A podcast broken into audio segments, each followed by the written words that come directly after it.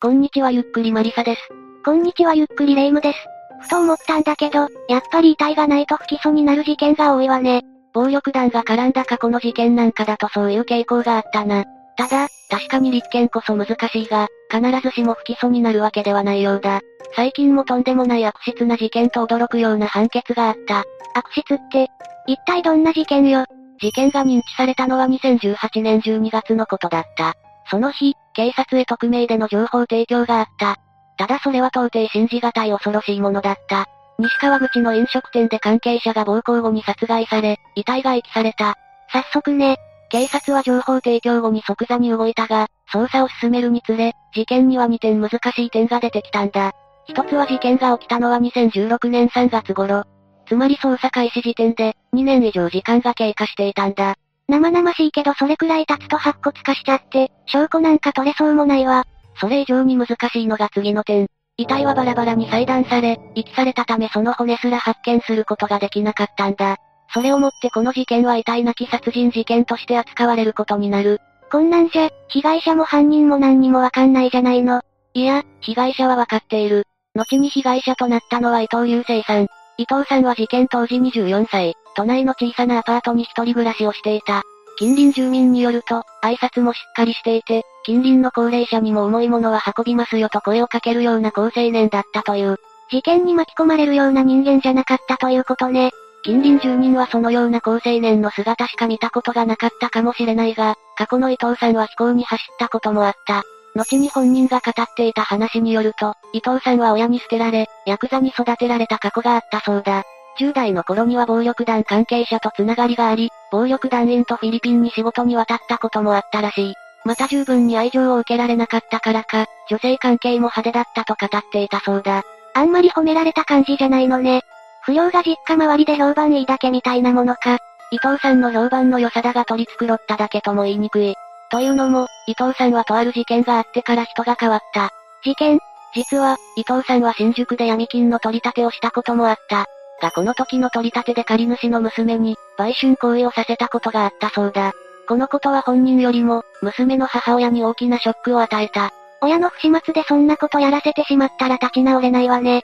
ああ、母親は立ち直れなかった。そしてこれを苦に母親は自殺してしまったんだ。人一人の命を結果的に奪ったことは、伊藤さんにもショックだった。今まで通り暴力団のような仕事もできず、伊藤さんは組織を抜けたそうだ。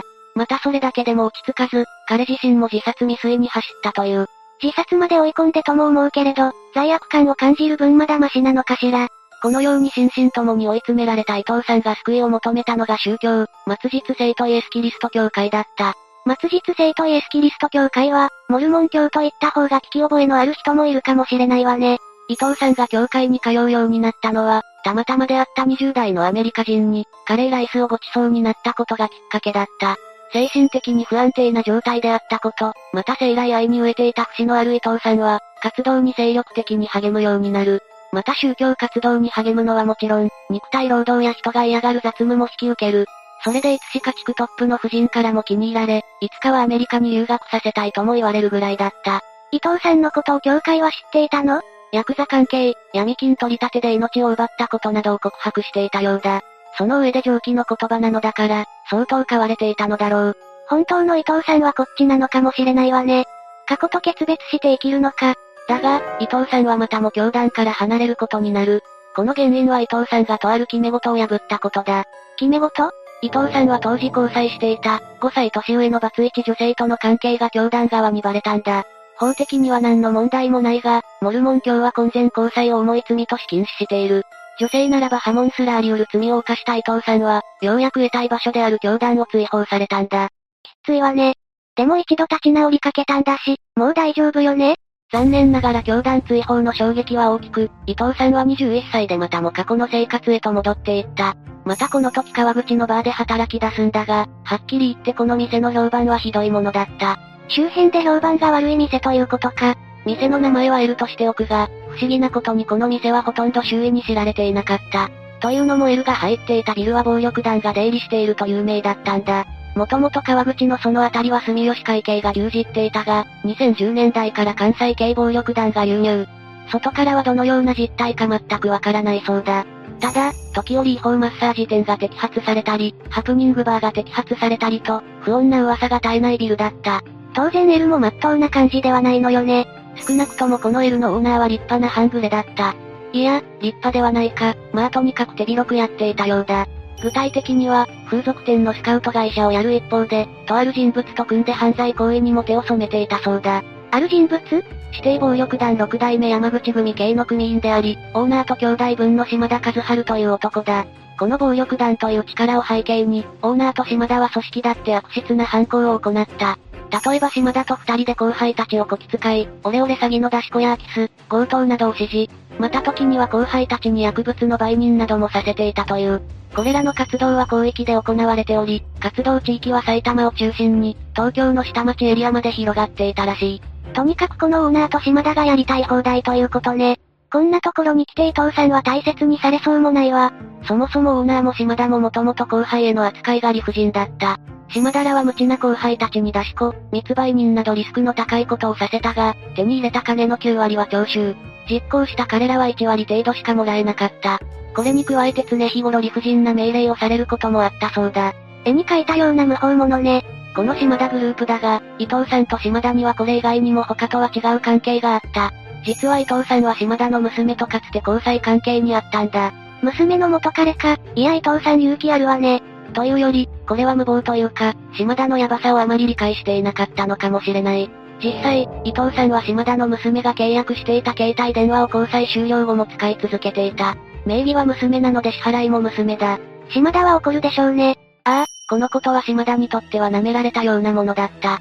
それで島田は2016年3月18日頃、L に伊藤さんを呼び出した。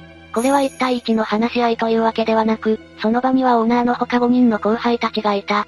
そして6人の味方を背にして、島田は携帯料金のことで伊藤さんを責め立てた。1対7だから、正直もう制裁目的よね。当初の目的が何だったかは定かではないが、島田はどんどん頭に血を昇らせていった。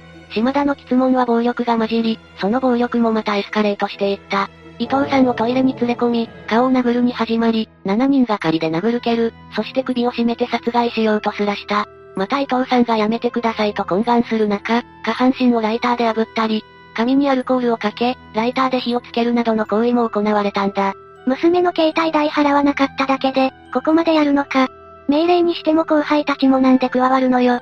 この裏には後輩たちは伊藤さんが店の金に手をつけたと言われていたこと。そしてオーナーや後輩たちが覚醒剤を使っていたことが影響しているかもしれない。より詳細に言うならば、オーナーの交際相手が伊藤さんを女の敵と罵ったことで空気が変わり、覚醒剤を使って戻ってきたオーナーが伊藤さんを小突き出したことで暴行が始まったようだ。薬と集団の空気でブレーキがなくなったということね。ああ、彼らは動画を撮りながら、長時間にわたって演出な暴行を加え続けた。そして、島田とオーナーが飽きると、伊藤さんを全裸のままトイレの便器にロープで縛り付け、睡眠薬を飲ませる。そうして島田はオーナーと、この後のことについて話し合いを始めたそうだ。この後って何よ？横たわった伊藤さんを見て市販の二人、特に薬で疑心暗鬼になったオーナーは次のように考えた。もしこのまま返せば、今日の暴行を警察にばらされる。このような考えから、二人は口封じのため、伊藤さんを殺害することを決意したんだ。本当に考えなしでここまでやったのか。だが、方針の決まった彼らの行動は計画的であった。伊藤さんをトイレから連れ出すと、島田は首をロープで締めた。やがて完全に動かなくなった伊藤さんだが、なおも首を絞められ、踏みつけられるなどした末に命を落とした。その間、オーナーは念仏を唱えながら、伊藤さんの体を押さえていたそうだ。念仏唱えるぐらいならやらないでよ。彼らに仏心がないことはこの後の行動からもわかる。島田は他の仲間と共に遺体を運び出し、自身が経営する冷凍マグロ卸売会社へと向かった。目的は会社の超低温冷凍庫だった。これは良い処理方法が見つからないがための、一時的な隠蔽であったようだ。だがしばらく経っても、より良い遺体の処理方法は見つからない。それで切羽詰まった島田は遺体を取り出し、別の機械にかけた。これ以上何するのよ。次に使われたのはマグロ用の切断機。自動バンド層と呼ばれる、バンド状のノコギリだった。この強力な切断機は凍った遺体を、あっという間にバラバラにした。そして、その後に遺体は焼却施設で処分され、伊藤さんは体の一部さえ残らなかったんだ。島田がえげつなすぎるわ。というよりこんな状態で2年後に通報されても逮捕なんかしようがないじゃない。先に述べたように通報され捜査が動き出したのは、2018年12月になってからだ。だが、捜査を進める中で、証言の重なりから警察は伊藤さんへの傷害事件を確信した。それで2019年2月、警察はまず伊藤さんの父親に事情を説明し、行方不明届を出してもらい、関係各所を固く捜索するなどし、徐々に証拠を固めていったんだ。そしてこの捜査の結果、島田とオーナーが逮捕されることになった。二人が主犯だからね。二人のどっちとも殺害としたいきは確定っぽいわ。いや、法廷で裁かれたのは島田だけだった。実は2021年10月28日、オーナーは留置場内で首を吊って自殺してしまったんだ。その結果、2021年11月4日に、島田のみが埼玉地検により殺人の罪で起訴され、裁判員裁判が開かれることになる。ここでようやく遺体のない事件の裁判にこぎつけたわけね。でも起訴はしても、裁判員がどう思うかが読めないわ。確かに殺人事件にとって、遺体は最も重要な証拠だ。